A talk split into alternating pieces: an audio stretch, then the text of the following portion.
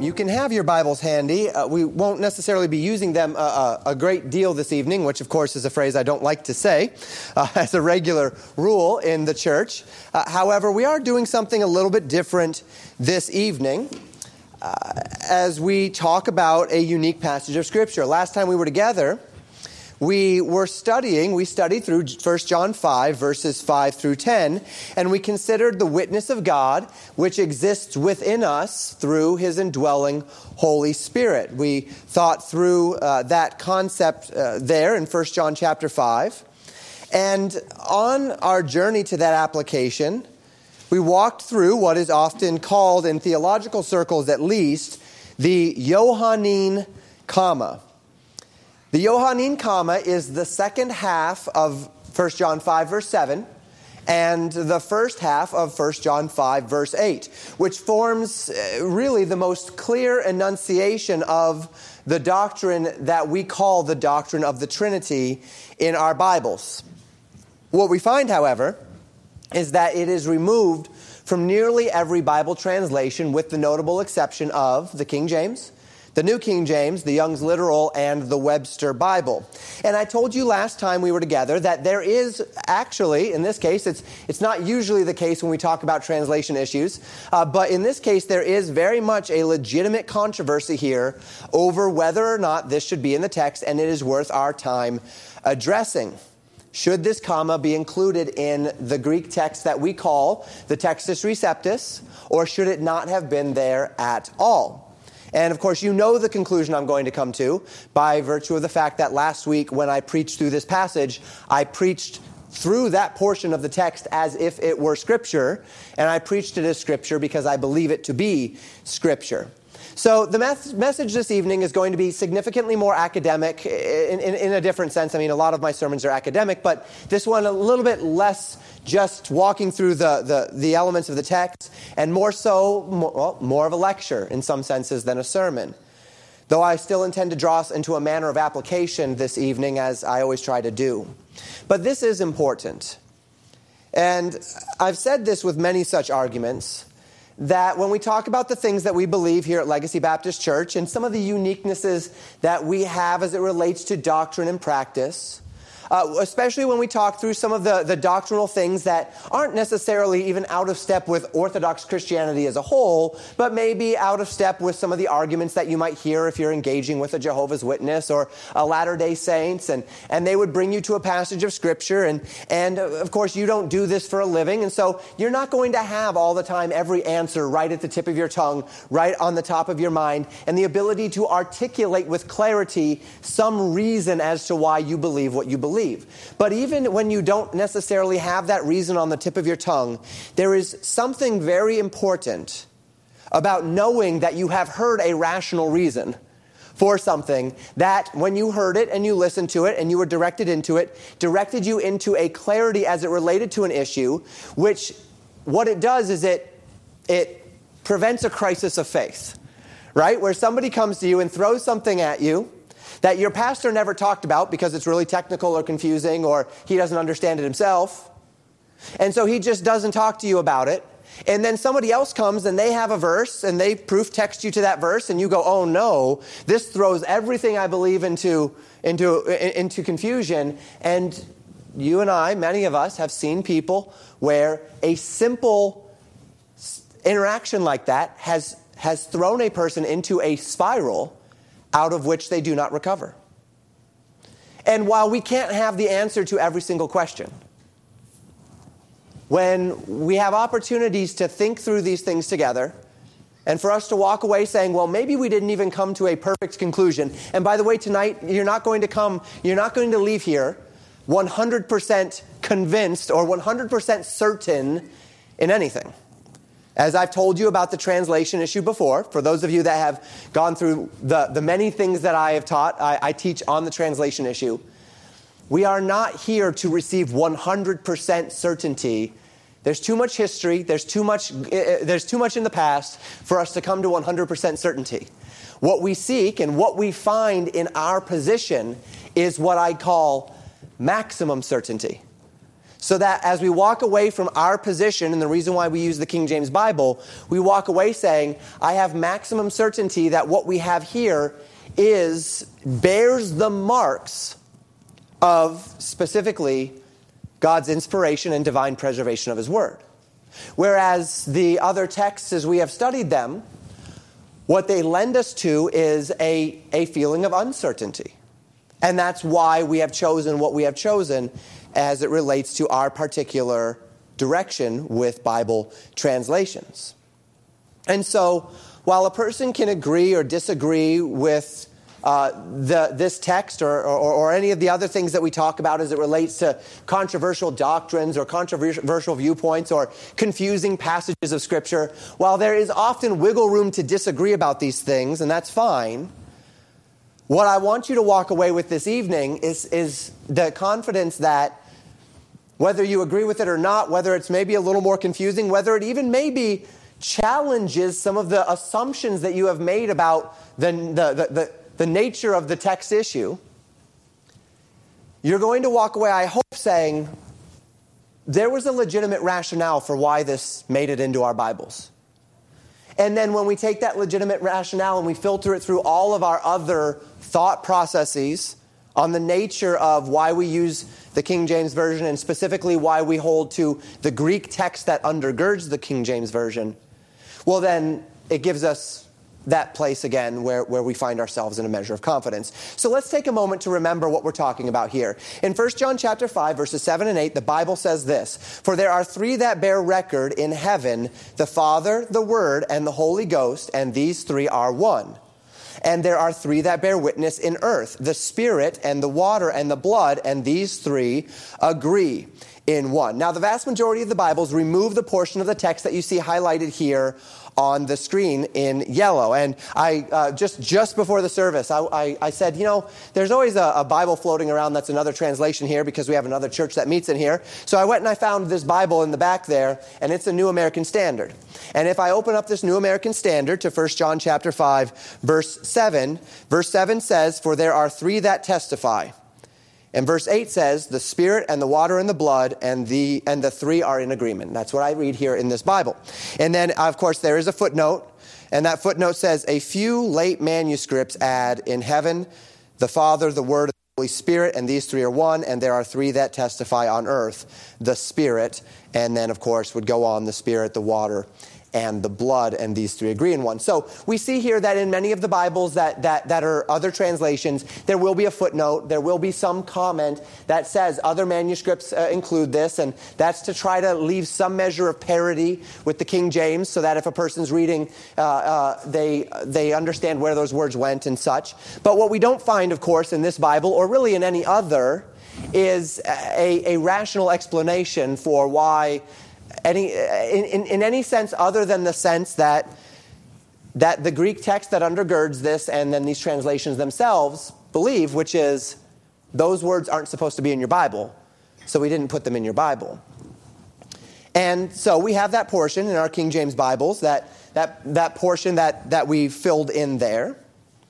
And that's because that portion exists in the vast majority of the Greek texts that undergird it. Now, when I say that, that, that, that's actually maybe a little misleading. It exists in the vast majority of the Textus Receptus compiled texts that undergird the King James Bible. And the way that I state that is specific. We'll talk about why in a little bit. Now, to give uh, uh, just that, that slight background, most of you have gone through my teaching on this issue, but just to give that slight background on this issue, remember that the King James translation, when it was translated and finished in 1611, uh, were translated out of a set of manuscripts that is often called the Textus Receptus. Uh, that's Latin for the received text. And this was a, com- a, a, compiled text where, beginning with a man named Des- Desiderius Erasmus and going through several other editors, they took the Greek manuscripts that they had access to and they combined those manuscripts together uh, making sure that they had what, what would have been the most, uh, um, uh, the, the, the texts that were most in agreement, spelling, all of those various things, and combined it together into a, a super text, if you will. And that super text is the combination of all of the scholarship and the texts that they had at hand as a means by which to create a, a more accurate text that then could be carried forward from generation to generation. And it began with Erasmus. He went through several uh, revisions, and then several other editors went through several revisions as well. And, and, that brings us to this place where we have this body of manuscripts called the received text or the Textus Receptus. Now, the other Bibles, uh, every Bible with the exception generally of the four that I mentioned there, the King James, the New King James, the Young's Literal Translation, and the Webster Bible, are actually translated from a very different text. And that text was compiled beginning in 1831 and more or less finished in 1881. That was called the Westcott and Hort. Those would be the two men that were the editors of it. And they compiled a different text. And they did so under a very different set of rules as to what should and should not be in the text. So it's called the critical Greek text as a general rule because what they leaned heavily upon as a means by which to compile that text was the rules of modern textual criticism that were derived within that time of the Enlightenment, the 17 and 1800s, as a means by which to uh, set a standard set of literary rules in place in order to derive uh, more accurate versions of ancient texts. And we're not going to get into all of the ins and outs of it today, but long story short is, as we study the history of the, of the Christian church, there are great concerns in my heart, as well as in the hearts of many, as to this critical Greek text. Um, in, in law, it's called the fruit of the poison tree doctrine. And the idea is, and we kind of thought about it this morning just a little bit in our time, when, when Jesus said, if the roots are evil, then the, the fruit becomes evil as well. And so when we look at these tenets of, of textual criticism, these secular tenets of, of, textual criticism, as we look at how these um, men compiled this text, it bears the marks of, of humanism. It bears the marks of a text that use methods of, of thought and of direction that actually set aside the doctrines of inspiration and preservation that discount the idea that God has preserved His Word, and instead they say, we're going to treat the Bible as if it's not preserved. We're going to treat the Bible as if it's not inspired. We're going to treat the Bible as if it's any other book, and then we're going to judge it on that merit as we compile it together. And some would say, well, yes, if the Bible eh, has that much integrity, then you can treat it like any other book, except it's not any other book. Because God has promised to preserve His Word.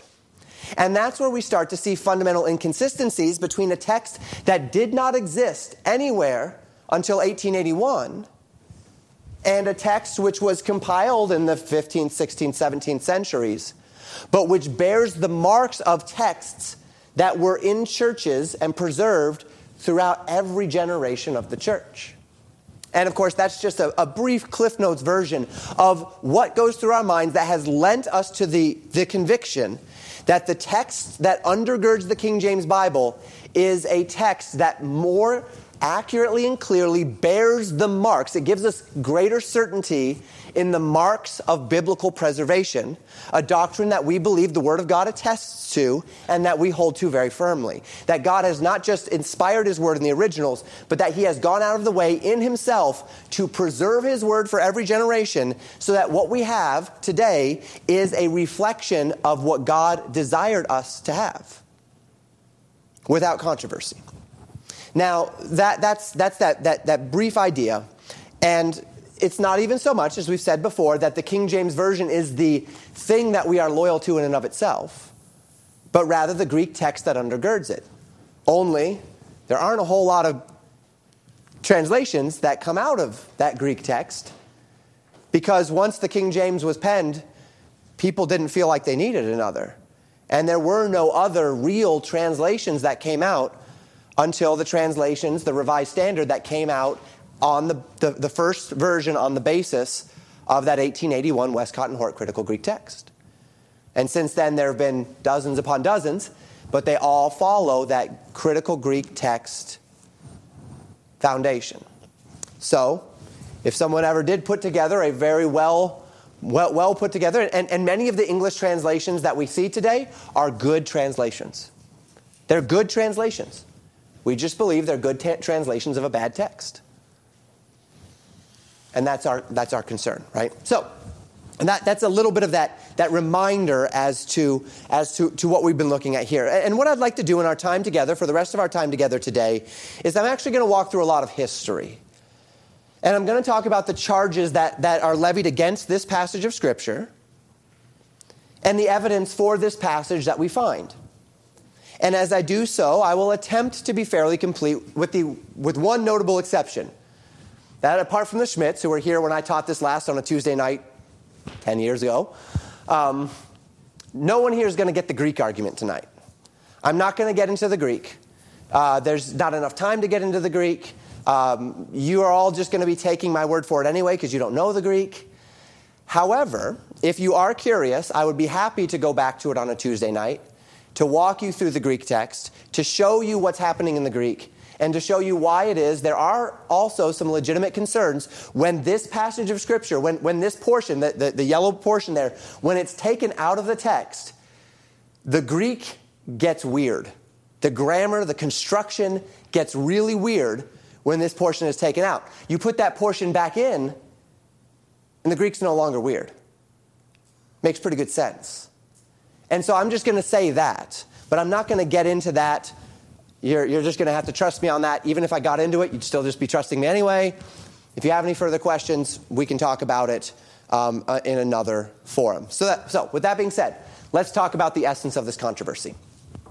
The first thing I want to say about this controversy is that none of, it should, uh, none of us should be surprised that it exists. The doctrine of the Trinity is one of the most evident distinctions of Christianity that we have, especially among monotheistic world religions. It is actually one of those charges that's levied against the ignorant, uh, uh, that's levied by the ignorant against us that, oh, you're not a monotheistic religion. You have this, this Trinity. Well, no, we are a monotheistic religion because we believe that it is one God in three distinct persons, right? And so we have that, but, but, but the other great monotheistic religions have nothing of the sort, right? Islam has nothing of the sort. Judaism has nothing of the sort. So, this is one of the very unique things among monotheistic religions that we believe in this Godhead, this three in one, this Trinity, uh, as, as we call it. And it's always been this way. That this is no more evident than in, even in the times of the, the epistles. It's no more evident that it's always been this way, that there's always been this attack against this idea of, of the Godhead. Uh, no more evident than in 1 John itself right? As we've been walking through 1 John, we've seen several times John bring up allusions to this controversy, right? In John chapter 2, John addressed those who claim that Jesus is not the Christ. And he said, if they don't believe Jesus is, is the Christ, then they're not of God. In John chapter 4, John says, that we need to try the spirits whether they be of God. Every spirit that confesseth that Jesus Christ has come in the flesh is of God. Every spirit that confesseth not that Jesus Christ has come in the flesh is not of God. So there was confusion. There was controversy as to whether Jesus had come in the flesh. And then, of course, in 1 John 5 5, as we talk, talked about last week, there were those that claimed that Jesus is not the Son of God.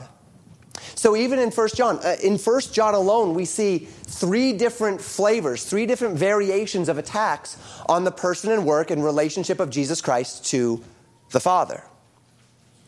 And the doctrine of the Trinity really settles all these controversies, doesn't it? So we should not be surprised that a passage which so clearly articulates this mysterious three in one nature of the Godhead would face much attack. That being said, however, most of what you read regarding this issue of 1 John 5, 7, and 8 in our time today, most of what you would read from a study Bible, um, as, as we read the, as I read to you the New American Standard, and, and, and I, I just read you its footnote that says only a few late manuscripts have, have evidence for this. As we read that, what we need to remember is that the majority of the people who are who, who deny the existence of this portion of the text and the majority of the people who might even, as it were, um, have strong feelings about this portion of the text, they're not attacking the Trinity, most of them. Right? Most of them are Trinitarians. Most of them are not attacking this portion of Scripture because they're trying to tear down the, the, the Godhead, right? These are text scholars, these are or, or Orthodox believers. These are people who simply don't believe that it ought to be in the Bible. And, and mo- many of them coming from a very genuine perspective that says, look, if it's not supposed to be there, then we don't want it there. And again, when, when it comes to this particular passage, they have good reason to argue that. There's no shortage of dogmatic statements uh, that, and, and people who will be dogmatic one way or another, but, but we need to remember here that just because a person is attacking this passage of Scripture does not mean that they're trying to attack inspiration. It does not mean they're trying to attack preservation.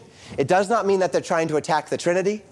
We, among just about everyone else in our society today, can get very defensive when we're criticized. But the blessing of truth is that truth stands on its own two feet, which means I don't need to feel defensive when someone asks me to defend the truth. I just need to defend the truth. And if I can't defend the truth, that's a problem with me. Right? That's not a problem with them. And in this issue, we've not done a good job at levying a defense. In fact, even among King James Bible editors and, and, and, and uh, um, proponents over the years, there have been, there's been great confusion on this issue. Uh, if you were to open a Ryrie study Bible, named after the great theologian and teacher Charles Ryrie, uh, I have Ryrie books on my shelf. His basic theology book is the most accessible theology book I know. It's an excellent theology book. Yet, if you open the, the Ryrie King James Version Study Bible, you will find this when you get to 1 John 5, 7, and 8. Verse 7 should end with the word record. The rest of verse 7 and all of verse 8 are not in any ancient Greek manuscripts.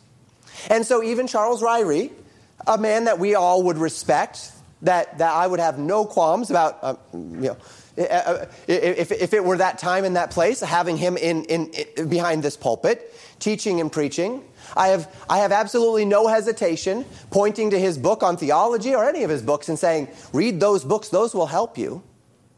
And he, but, but, and he, even, he even felt as though in the King James Version translation that he needed to let those who were reading this translation know that there's not a lot of Greek texts that reflect this, this, this, this translational decision in the King James Bible. And what I said this last week, and I say it again, while I wholeheartedly disagree with them on the issue at hand, when Charles Ryrie put that into this Bible, it is not without some measure of reason and merit. So let's talk about why. In his criticism on the Johannine Comma, the famous Mennonite Brethren theologian D. Edmond Hiebert said this the external evidence is overwhelmingly against the authenticity of these words, commonly known today as the Johannine comma. They are found in no Greek uncial manuscripts. Those of you that have gone through my teaching know what the uncials and the cursives and such are. I don't have time to explain all of that this evening. No Greek cursive manuscripts before the 15th century contain them. Only two known Greek cursives, cursive 629 of the 14th century and 61 of the 16th century, have the addition in their text.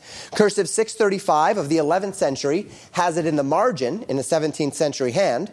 The, eight, the 88th of the 12th century, that would be cursive 88, has it in the margin by a modern hand. In these cursives, the words are, uh, are a manifest translation from a late recension of the Latin Vulgate, which is the Latin translation of the Greek and the Hebrew, originally done by Jerome. No ancient version of the first four centuries gives them. He's not quite right there, by the way. Nor is it found in the oldest Vulgate manuscripts. He's not quite right there either. None of the Greek church fathers quoted the words contained in this interpolation. He's not quite right there either. As Foulet points out, their failure to cite is an inexplicable omission if they knew it. In fact, how could they not have used it in the Trinitarian controversies? So Hiebert makes a number of good arguments here, uh, some that are not incorrect. As I said, a few of them that, that are not quite right. Though in his further criticism, if you were to continue to read what he was saying, um, he would go on to cite an oft cited myth that I'll break down for you this evening about the man who began, who, who was an, the initial editor of the Textus Receptus, wasn't even called the Textus Receptus yet at the time, Desiderius Erasmus. He, he gives a myth about him, which, which we'll need to break down together this evening. But what we do find in that quote, which helps us think through this argument, are these four main criticisms. First, there are very few manuscripts, Greek manuscripts, where the comma is found. Second, it appears quite late in the Latin. Third, it's lacking in other ancient texts. And fourth, it was not used during the historical Trinitarian controversies. I'm not really going to touch that last one this evening. Um, we, we, maybe another time. But I do want to address the other three, though only in summary fashion. And in doing so, again, I'm not going to prove beyond doubt that the comma should be in the text. I can't do that. It's very hard to prove things from history because history is written by someone, interpreted by someone, we have certain texts, we don't have others. So what we do is we look for a flow. And that's what we've always done with the King James Version and the Textus Receptus. We've looked for a flow of the hand of God through history, and that's why we've landed where we've landed. And in the same way, we'll see a little bit of a flow this evening. And that's what we're going to be looking for. It may not be convincing to you, and I'm fine with that. But there is a rationale behind it, and that's what we need to see. There is a consistency with the faith approach that undergirds our entire philosophy of Bible translation that I believe we'll see in this as well. A philosophy which compels us to rely upon the Textus Receptus above those other Greek texts, and the English Bible that comes from the Textus Receptus, which is the King James. We believe that God has divinely inspired his words from the original writings, but that he has also providentially preserved his word for every generation of the Christian church, so that every generation of the Christian church has had access to the complete Word of God. That doesn't mean every person, right? Many of them couldn't read. Many of them did not have uh, necessarily the, the direct access that there was a church right next door that would have a copy. But that, that the access to God's Word was never completely extinguished from a generation of the church. So the position that we hold is by definition a faith position, right? We have to believe. The only thing that gives us any confidence in the veracity of the King James, as undergirded by the Textus Receptus, is the fact that we believe that God had a divine hand in preserving his word throughout the generations. And so when we say that this evening, as we look through this history, we're going to put a few dots together and then we're going to have to take the rest on faith, that doesn't faze our position. Because our position is a faith position by default. We acknowledge that. We acknowledge that there are manuscripts that they have today that they have back in the 1600s that we are not accounting for, but that we have seen a flow, and that that flow gives us confidence in the faith position that we hold. And so we don't pretend that that's not there. But we also allow for the testimony of God's word of his active role in preservation to be the foundational assumption for what we believe about the text. And this is what led us, leads us to plant our feet confidently in the Textus Receptus camp, by extension, the King James Bible. And by this same interpretive method, I find this confidence that the Johannine comma has every right to be in our Bibles. And so let's walk through the argument. The center of the debate, the, the debate as we read it in, in that quote, was by, by, by Hiebert, is that the comma, the Johannine comma, is found in very few Greek manuscripts. And this is very true. And in a manner of speaking, this puts us in a unique position if we want to defend the comma where the shoe is on the other foot. If you recall, generally, as I talk about the nature of the King James translation and the Textus Receptus, I talk about how there are thousands of Greek manuscripts that are preserved and how, how they all agree with each other, and there are very few that have inspired many of the tremendous variations that we see in critical Greek texts. So normally we're relying upon this idea that the, the Textus Receptus has this vast number, uh, relatively speaking, of agreeing manuscripts, and the critical text takes a very few number and overrides this large number because of the way critical textual criticism is done. Higher, higher textual criticism is done. Well, now the shoe is a little bit on the other foot, where we are trying to argue that though it's in very few Greek manuscripts, it might actually have a measure of validity to it. So let me give you the numbers here. Many of the manuscripts, uh, of the many manuscripts in existence, the textual scholar Bruce Metzger, who perhaps some of you are familiar with, points out that there are only eight out of 5,300 manuscripts that contain the Johannine comma. Now, That is one tenth of 1%. That is a very, very low number. But that number is a bit misleading, very similar to what you might get in the media today, where they throw out numbers and you say, I wonder what's behind those numbers. And you realize that those numbers may be accurate from a certain point of view. Well, it turns out that of those 5,300 manuscripts, only 501 of them even contain the Epistle of 1 John. So we can throw out all the ones that don't contain 1 John because they, they don't contain the comma, but they also don't, don't contain the comma because they don't contain 1 John.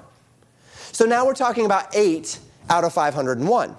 But not even that because he left out a couple. There's actually 11 out of 501 that contain the comma. Now that's about 2%. Still quite a low number. Several manuscripts, as Hiebert said, contain it in the margins, written a little bit later for one reason or another. Um, we could argue about why they put it in the margins, um, whether or not that was because they realized that it ought to be in the text, or whether or not they were trying to edit the text in some way, shape, or form. But that still isn't many, one way or another.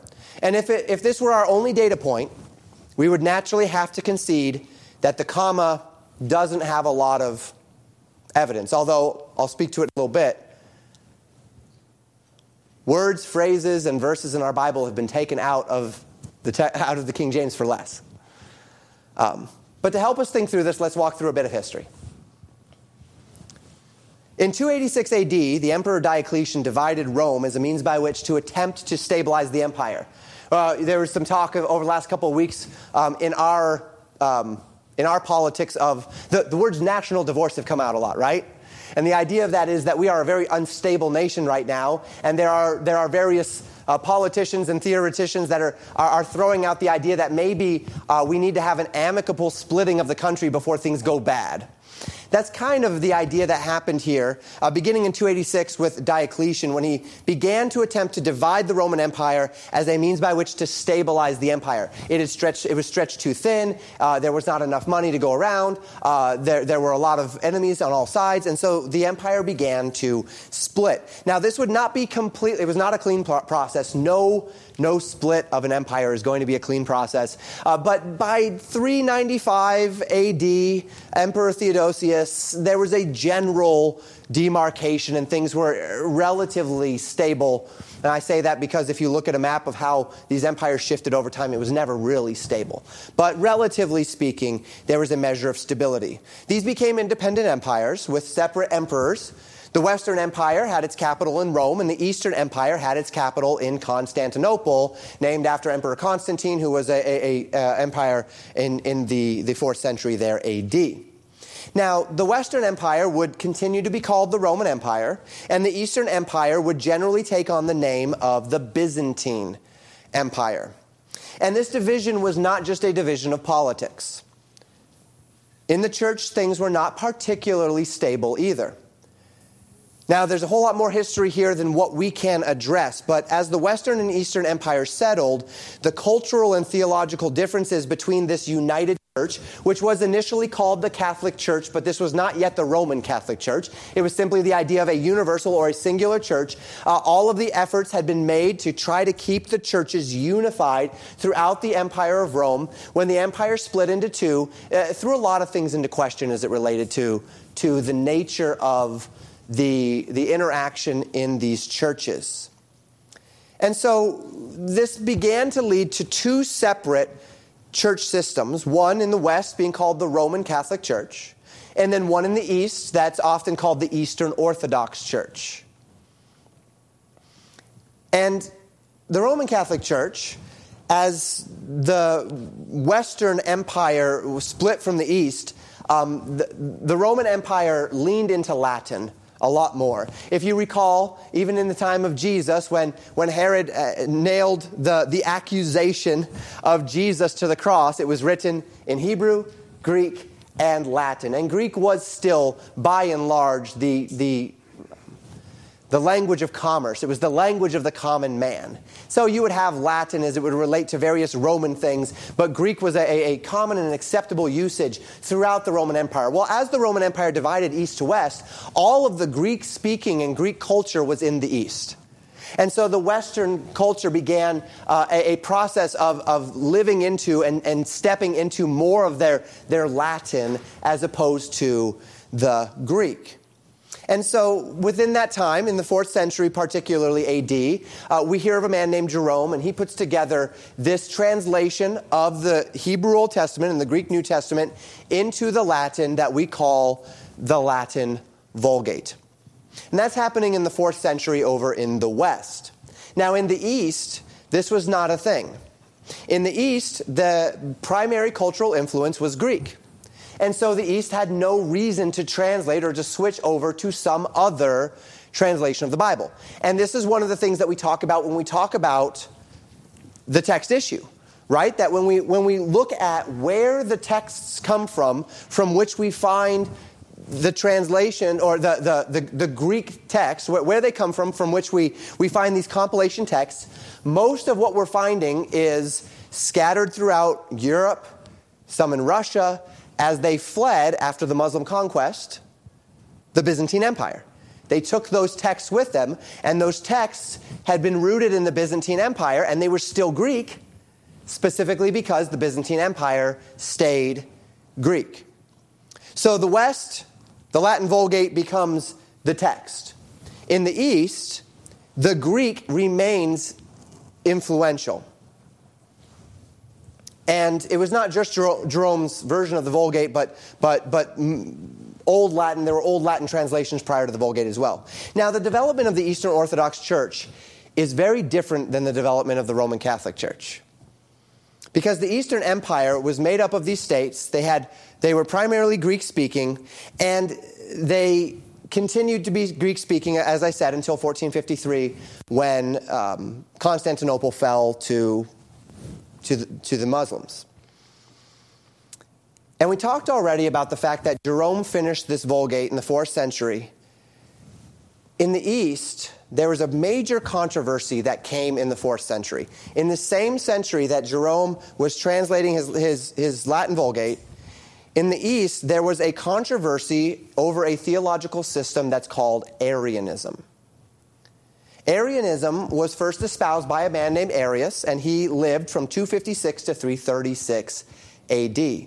He taught that Jesus, being the Son of God, and specifically that the Bible says Jesus is the begotten Son of God, that this means that Jesus is a created being, created by the Father before the world began, and so he is not co eternal with the Father, nor co equal with the Father in that way, but is rather subordinate to the Father. Now, we still see vestiges influences of this heresy upon the, the, the, the, religious world today, specifically if you study Jehovah's Witness doctrines, the, the doctrines of, of the Mormons, uh, you will find a, a, domination of this sort of thinking as it relates to the nature of Jesus' relationship to God the Father. But Arianism was not just a system that, that had some influence in the day. Arianism came to dominate the Eastern Church in the fourth and fifth centuries. Trinitarians, in fact, within the fourth and fifth centuries, were banished. They were exiled from the Eastern Orthodox Church. Emperor Constantine himself gave the church the authority to ban and to remove Trinitarians from any positions of authority within the church. And then, in Constantine's day, he commissioned a man named Eusebius of Caesarea to prepare official copies of Greek scriptures that were distributed throughout the empire. Now, to this end, we might not be surprised that the manuscripts that, that were distributed throughout the empire might have had some revisions and may have even removed this 1 John 5, 7, and 8 text entirely because it would have been very troubling to Arians to have to explain 1 John 5, 7, and 8. Now, we know such things were happening. As a matter of fact, Jerome himself, this is fascinating.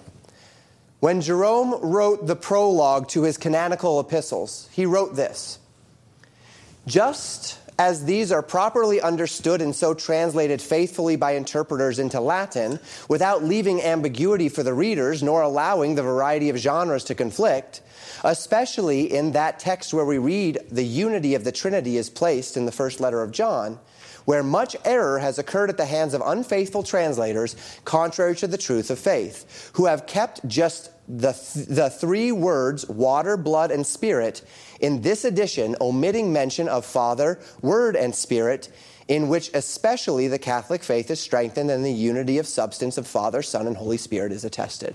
So Jerome, as he's writing in this prologue, he says there are people who are actively pursuing the removal of certain things from the text, and he specifically cites 1 John 5, 7, and 8 as an example of the active attempts to remove certain things from the text. Now, this puts us in an interesting place. If you've ever done any research online about the King James Version, which, if you do that, you know that we don't fall into much of the King James only online world, you'll find that one of the things King James only f- people really don't like is the Roman Catholic Church, Jerome's Latin Vulgate, and Augustine. All right? These are people that that, that, that, that, wing of, of, of our circles really don't like. What's interesting is that if I turn to the beginning of my Bible, you won't have this in yours. And I read, not just in the beginning of a King James, there's the, trans, the, the translator's preface to, to the, the, um, uh, the, the, the preface to King James. But then there's also a, translation's, a translator's preface to the reader. And in that preface to the reader, which is not in most of our Bibles, but it is in, in my Bible among some others, they speak regularly of their respect for Jerome and for his translation. They speak regularly of their respect for Augustine and the foundation that he laid for theology in the church. And so, as we look to understand a consistency of translation, we actually find ourselves in a place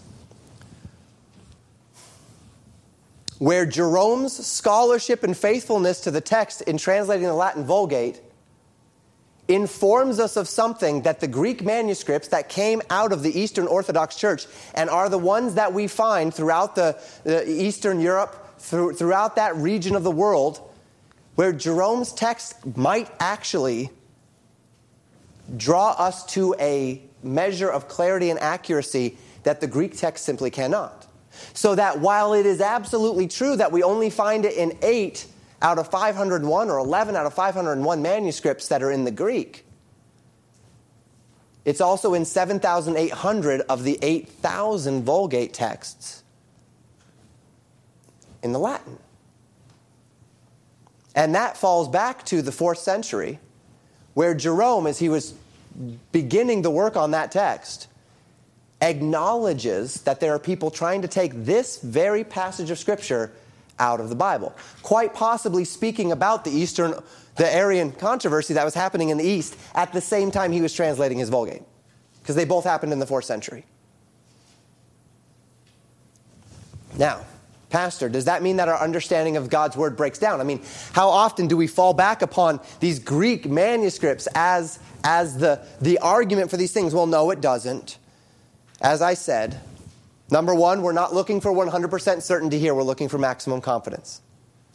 But number two, God is certainly capable of working in amazing ways so that if history is going to, if an entire group of people is going to, to, to seek to remove something from the text for some political and theological reason, that God can certainly see fit to use even the Roman Catholic Church to preserve a portion of the text that gives us a traceable lineage of that text all the way back to the fourth century.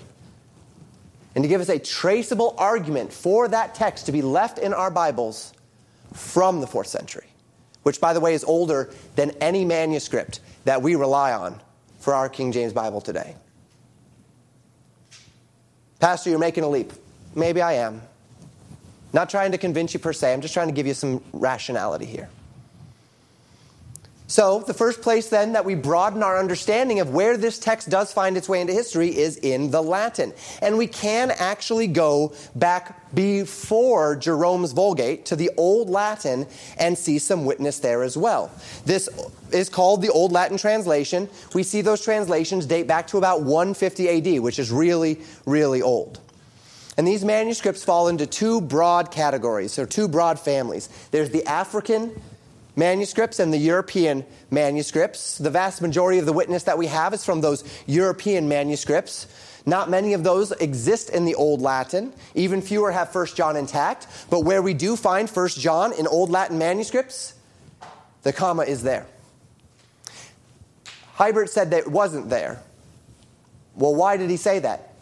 Because when he said that, there was not an Old Latin manuscript that had 1 John in it. so, again, it's kind of a tricky way to say it.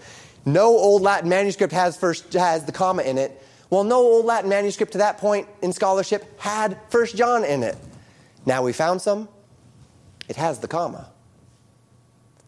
Tradition would be carried over again into Jerome's Vulgate, where, as I said, of the, of the 8,000 or so Vulgate manuscripts that we do find today, 7,800 of them contain the comma. Going beyond the Roman Catholic Church, let's root this in a little bit of Baptist tradition, shall we? Baptist history does not, we don't characteristically trace our history through the Reformation, right? The Reformation is, is the history through which came the Calvinists and the Lutherans and, and, and such, but, but Baptists don't characteristically trace their history through the Reformation. Indeed, the Reformers were very active at killing Anabaptists in their day. Um, the Augsburg Confession uh, in many Lutheran churches still speaks of damning the Anabaptists to hell for every generation. And um, that, that is still something that contemporarily is, is quoted in Lutheran churches today against the Anabaptists. Uh, Calvinists would burn Anabaptists at the stake. So, Anabaptists, uh, we don't necessarily plant our feet in the Reformation because those Reformation guys really hated us. We tend instead to trace our history through a few other groups of people. We can trace our history through people such as the Mennonites, the Anabaptists, of course, the Moravians, and then this group of people, a fairly ancient group of people as best we can tell, called the Waldensians. The Waldensians were given their name much later in history, in, the, in, in, in 1000, 1100, somewhere around there, uh, by a man whose last name was Waldo, not the Where's Waldo uh, fame, but, um, but, but a man named Waldo. However, we can trace the people that were the Waldensians well before that. As a matter of fact, we believe that we can probably trace the Waldensians all the way till the times of Nero, which were the times where the apostles were still living. And these Waldensians, a very ancient group of people, Christians that some believe were driven out of Rome during Nero's persecution. And they cloistered themselves in a, a portion of the empire where they could just be left alone. Others claim that they formed in the fourth century after a break with the Pope over the secularization, uh, secular, secular, secularization of Christianity. Either way, Fourth century, that's the time of the Vulgate, that's the time of the, the Arian controversy. We're talking, this is, this is pretty early on here. Regardless, they were a group of separatists. They came out from a corrupt church state system because of their desire to remain faithful to the scriptures. And they were declared heretical by the Pope in 1215, so we know they were around then. Often considered to be proto Protestants in a way, Again, though they never took part in the Reformation. Due to their separatist tendencies, they were incubated from many of the typical influences of politics and theology that would be uh, both within the Western Church and the Eastern Orthodox Church throughout those centuries. And again, there's more history here than I can possibly relate in the time that we have together. I'm already going to be keeping you a little bit late this evening. My apologies. I won't be grumpy if you have to walk out the door. But the Waldensians maintained incubated copies of the text for centuries. By the way, I know most of you stay here till 10 talking on a Sunday night anyway, so I guess I'm not that concerned. But what they did is they kept these texts and they kept them completely apart from the Eastern Greek text. Even apart from the Western Vulgate, the texts that we find have more in common with the Old Latin script, uh, uh, translations than even with the Vulgate. So these are old texts. They, they're not old necessarily in age because they'd be retranscribed, right? And then they'd burn the old copies. We've talked about that before. Why did they burn the old copies? For the same reason we burn a flag when we're retiring it respect, right? You don't want copies of the Bible being eaten by moths somewhere. That's, that's not respectful. So you translate the copy, you transcribe the copy, excuse me, then you burn the old copy. So you have a bunch of new copies of a very old text, of a pre Vulgate text. And what we find is that when we look at these Waldensian Bibles, they have the comma. And beyond all of this, we do also find some early church father evidence. I'm not going to give you all of it this evening. But there was a North African bishop in 250 AD named Cyprian. Many of people are familiar with Cyprian.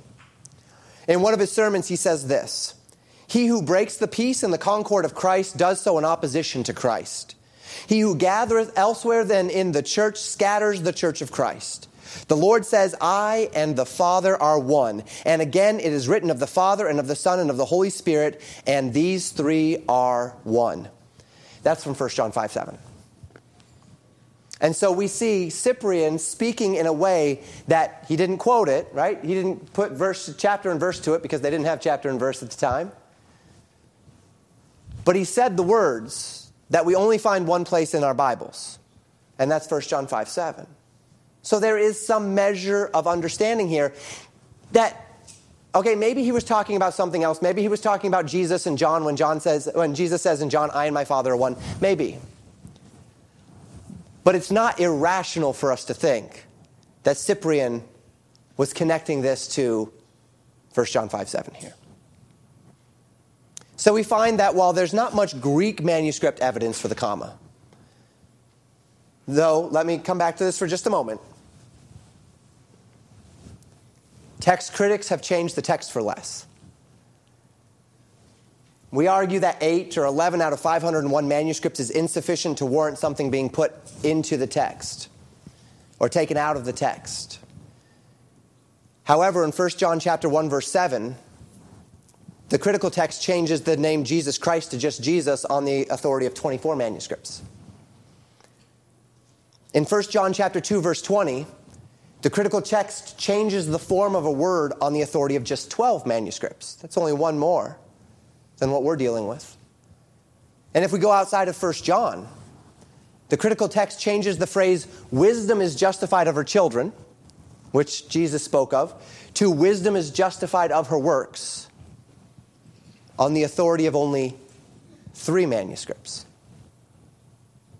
And while I admit that none of those changes are nearly as dramatic as what we see in 1 John 5, so we can't necessarily make an apples to apples comparison there.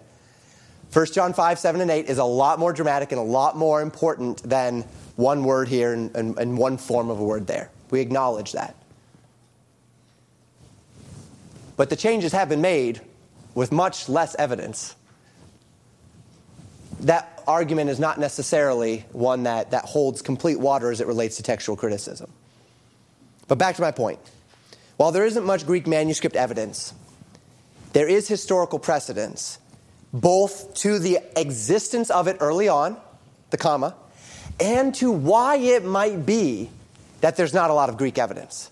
Because there was this theological controversy in the 4th and 5th centuries AD in the Eastern Orthodox Church, whereby they sought to purge every last corner of the church of Trinitarianism. And that's actually a fairly good historical reason why we might not find 1 John 5, 7, and 8 in the Greek. But we do find it in, in the Latin, in the Vulgate, and in the Old Latin. And, and at this point, I'd love to take you to the text and to show you what the Greek says here. Again, I'm not going to do that this evening. But my final bit of evidence will be textual. And we'll consider that in a moment. First, however, I want to talk through the claims of how the comma made it into the Textus Receptus. If you're ever talking to someone about this, they're going to cite a general story as to how the comma found its way in to the Textus Receptus. And to break down the myth, it, it, goes something like this. The Textus Receptus was originally compiled by a man named Desiderius Erasmus, a 16th century Catholic scholar, and he was a Catholic scholar. The man um, there's a lot of evidence that he, he was not very fond of the Pope. There's a lot of evidence that um, he was a rabble rouser and a, um, a troublemaker in the Catholic Church in his day. Uh, however, he was a Catholic scholar. It was in Erasmus's third edition of the Textus Receptus that the comma was added to the text. And this, people will say, aha, first two editions, it's not there. The third edition, he added it. And as a general rule, the myth surrounding this goes in a couple of different directions. The first one, the mythological story, is that Erasmus was deeply criticized because he omitted the comma. Naturally, the Catholic Church is very Trinitarian. They're seeing this Greek text, it does not have the comma, and all of a sudden, the Catholic Church the, the leadership of the Catholic Church, its hackles are raised against Erasmus. And so they begin to criticize him. One of the, are, the, the, the veins of this is Erasmus was a Catholic priest. He was under the thumb of, of the Pope, even though maybe that wasn't fully true. And so, Catholic politics being what Catholic politics were, they said put it in or die, put it in or be a heretic, put it, put it in or be defrocked. And he said, fine, I'll just put it in. Please don't destroy me. And that's the way it goes. I mean, considering the Catholic Church history, possible, right? Possible. Another way that they say it is that there was someone who came to Erasmus and said, Why isn't it in there? And Erasmus, and they gave Erasmus so much trouble that he said, Look, if you can find but one Greek manuscript that has the comma in it, I will put it in the text. And then they say that they went out, forged a Greek manuscript, brought it back with the ink still wet. And he said, Oh, that, that's it. Okay, I'll put it in the text. That doesn't really hold water historically. I might even call it historical nonsense. However, what we do find is that Erasmus used five primary manuscripts to put this text together. Now, because he was a Catholic priest and he had the resources of the Catholic Church whereby he could go to monastery to monastery to monastery, we recognize that he had more than just five manuscripts that he consulted, only he had five primary ones that became the groundwork for this combination or compilation text. What we do see, though, is that by the third um, he, he was hesitant to put it in because there were not these, these Greek arguments. But by the third edition, he had spoken to many other scholars. And of course, many of these other scholars would have been Catholic scholars. And as he spoke with these scholars, believe it or not, as much as the Catholic Church kind of gets this reputation of being anti scholarship and even anti science within what we'd call the Middle Ages, they really weren't. Even if you look into the history of Galileo and the, and the, the, the, the problems that they, they had with Galileo, it wasn't actually with his scientific model. It was that what he was doing in the time he was doing it, he had openly defied direct requests of the papacy as it related to the nature of his findings and how he was disseminating them. And that's what they got angry at him for. So they, they weren't quite the anti science, anti anti scholarship group. Most of the scholarship uh, that, that our, uh, our, our understanding of the Word of God is founded on were, were Catholic scholars of those years to one degree or another. So he spoke with many of them, and that is where they pointed him to this Vulgate evidence. And the fact that the Vulgate uses it pervasively, going all the way back to Jerome, and that Jerome spoke to the reality that there were people trying to remove it from the text, and he was thus convinced in those, uh, that, that, that though they were not in these Greek manuscripts, that they had a right to be there. And you say, well, he still, it was, it was entirely political. It must have been political. He was a Catholic priest. Well, well, there is this other bit of evidence. Erasmus put it into the text. But there was Stephanus, who was also an editor of Textus Receptus, four editions. There was Beza, who edited 10 editions of the Textus Receptus. And there were the Elzevir brothers, who edited seven editions. In not even one of any of those editions was that even questioned as to whether or not it should be removed.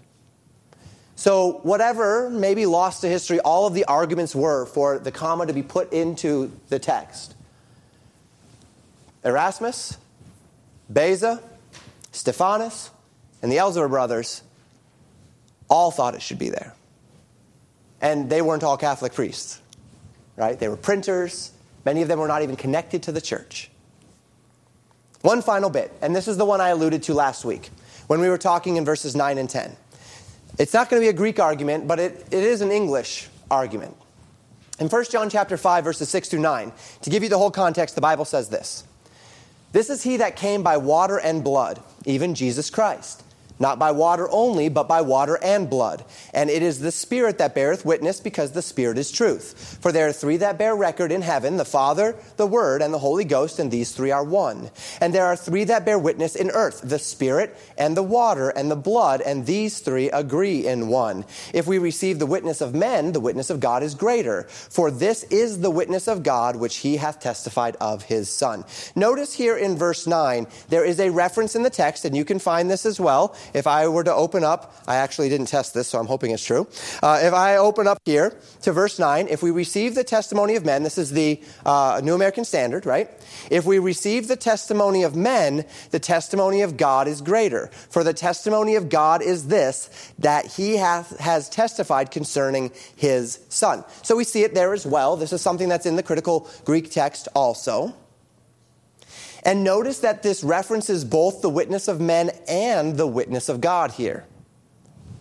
And I mentioned last week, without John's testimony that there are three that bear witness in heaven, the statement of comparison between the witness of men, realized through the Spirit, water, and blood, and the witness of God makes no sense. What is the witness of God of which John speaks if 1 John 5 7 is not in the text? Why would he all of a sudden bring up the witness of God if it's not in the text? It is an irrelevant reference. It's deeply out of place if we don't have the comma there into which to usher it into context. And this lends us, if nothing else, a measure of confirmation. That as we look through the history and we see the testimony of this comma in various places, and we see how much more of a rationale uh, in the context there is, if we look through the context, there's a rationale there that says, where is this witness of God that John's speaking of in verse 9 come from? Uh, he hasn't talked about, uh, uh about a, a, witness of God uh, before that. All of this we put together to draw a fullness of testimony. Again, this is what I'm talking about a flow, right? A flow whereby we are able to have confidence that 1 John 5, 7, and 8 looks fine. It is what it ought to be. Again, is this 100% certainty? No. It's not in a whole lot of Greek manuscripts.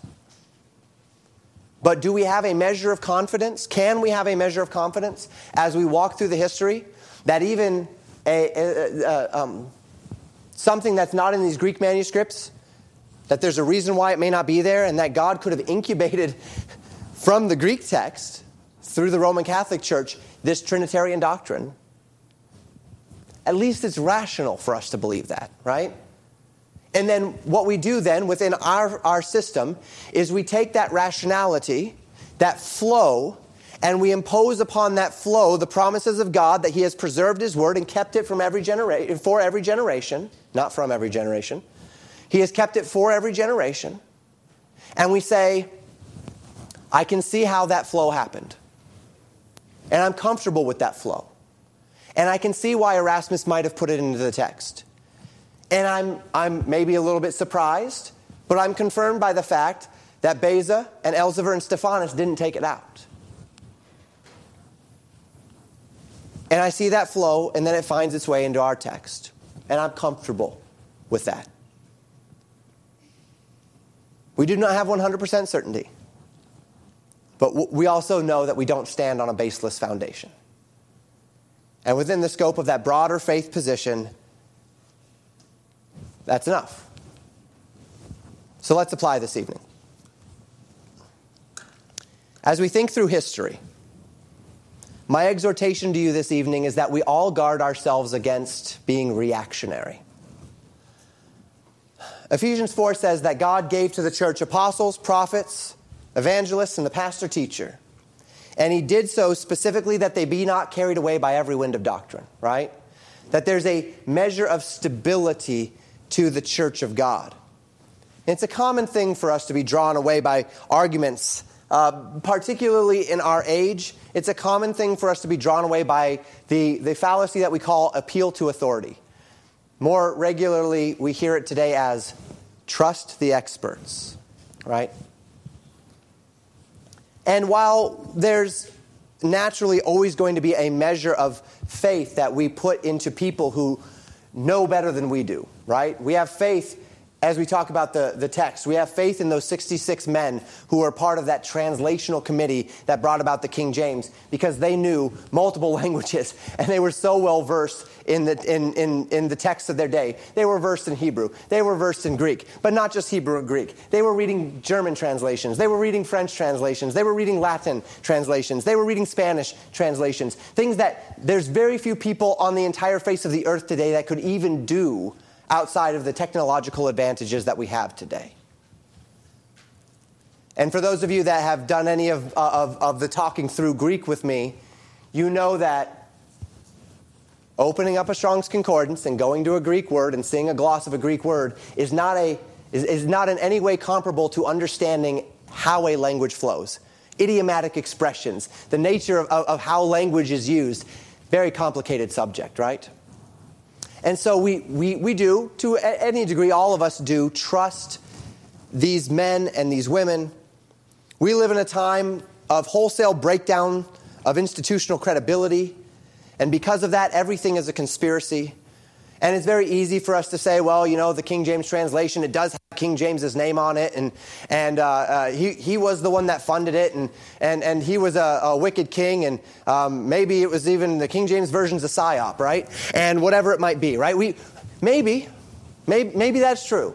Maybe the only reason why King James wanted this version to be put into our hands is specifically so that he could control the narrative. But we've also seen throughout history, it's written all over the Word of God, God's capacity to use wicked men to do things for him. In Jeremiah, he calls Cyrus the Great my servant. It's an interesting name for Cyrus the Great. That guy is not the most righteous man history's ever recorded. God calls him my servant. And so we see that there's all sorts of reasons why we can argue for and against something. And in each of these cases, let us be careful. Let us be careful with hasty assumptions and observations. Let us be careful assuming upon reasons and motivations based upon things such as single factor analysis, one side of the story. Be careful, Christian, when you come across people who are attempting to compel you to cast off foundations, to move quickly into something new and different. Maybe what they have to say is right and true and good. Maybe it's not. We find that people and religions and systems, none of them are created in a vacuum. Not the vacuum cleaner for our little kids here, right? Ask your parents about what a vacuum is. There's a reason why the Roman Catholic Church did what the Roman Catholic did and does what it does. There's a reason why the Ortho- Eastern Orthodox Church did what it did and does what it does. There's a reason why Lutherans do what they do and Methodists do what they do and we Baptists do what we do. And while some of us may be right and some of us may be wrong, we need to be careful with generalities because we find that many of the arguments that people will use, you've never heard them from my voice, from my mouth, but many of the arguments that people will use to put down other versions and to elevate the King James Version are actually undermined by the King James translators themselves in their preface to the reader. They're actually undermined by the fact that we need the Latin Vulgate if we're going to prove 1 John 5, 7, and 8 in our Bibles.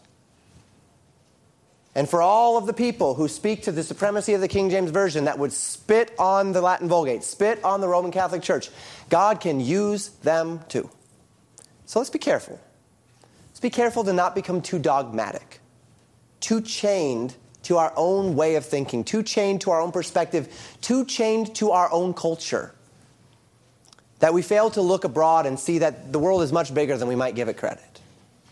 Simplicity is fun in the sense that if I can just boil everything down to something simple and easy, it, it kind of gives me a warm, fuzzy feeling that I can wrap myself in and say, it all just makes sense. But the world is rarely that way. God's not even that way. My children bring up semi regularly their attempts to comprehend eternity. And they, the, the, where they're at with it now is the place that most of us are. They say, Dad, I can kind of get the no ending thing, but I'm really having a hard time with the no beginning thing. Me too, right?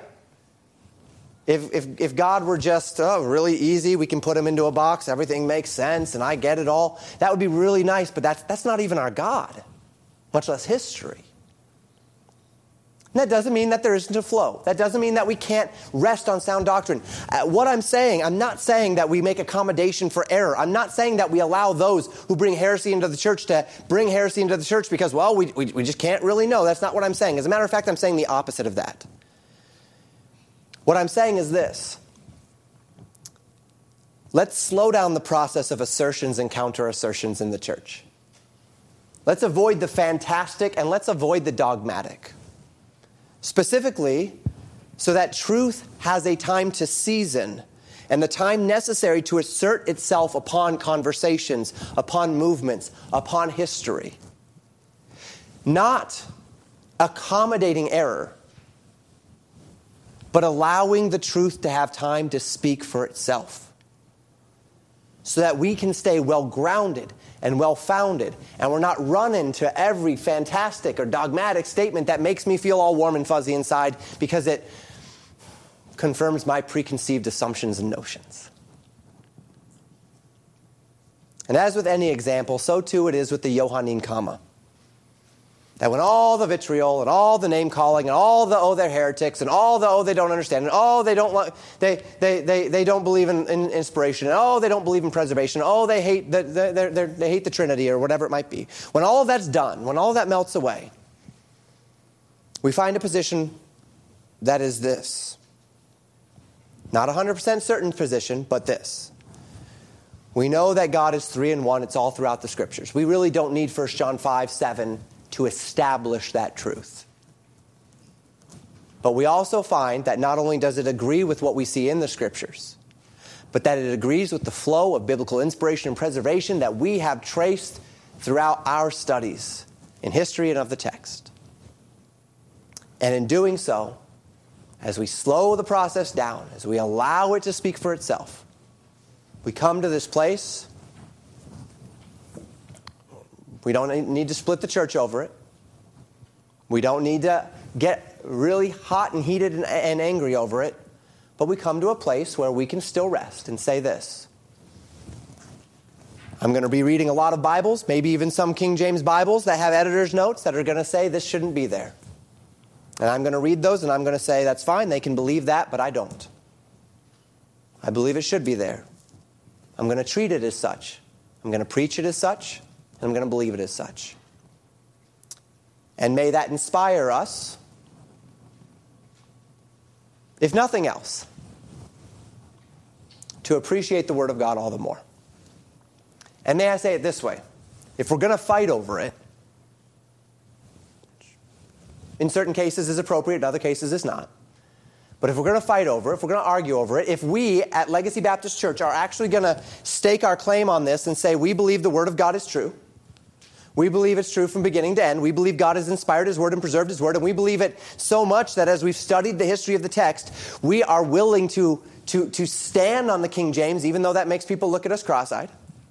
And even though that makes people say, I'm not going to that church, we're willing to stand on that. Well, if we're willing to stand on that and we're willing to say, yes, we believe that this is God's holy word, then we better be, if nothing else, we better be willing to obey it too. Right? So, to whatever extent we want to become passionate about our love for the King James Version, for the text that undergirds it, and for our position in this banner of which we have confidence and we articulate, let us make sure that if we're going to fight for the text that much, we obey the text too. Thank you for listening to Pastor Jamin Wickler from Legacy Baptist Church in Buffalo, Minnesota. More information about Legacy Baptist Church and a library of sermons are available at www.legacybaptistchurch.net.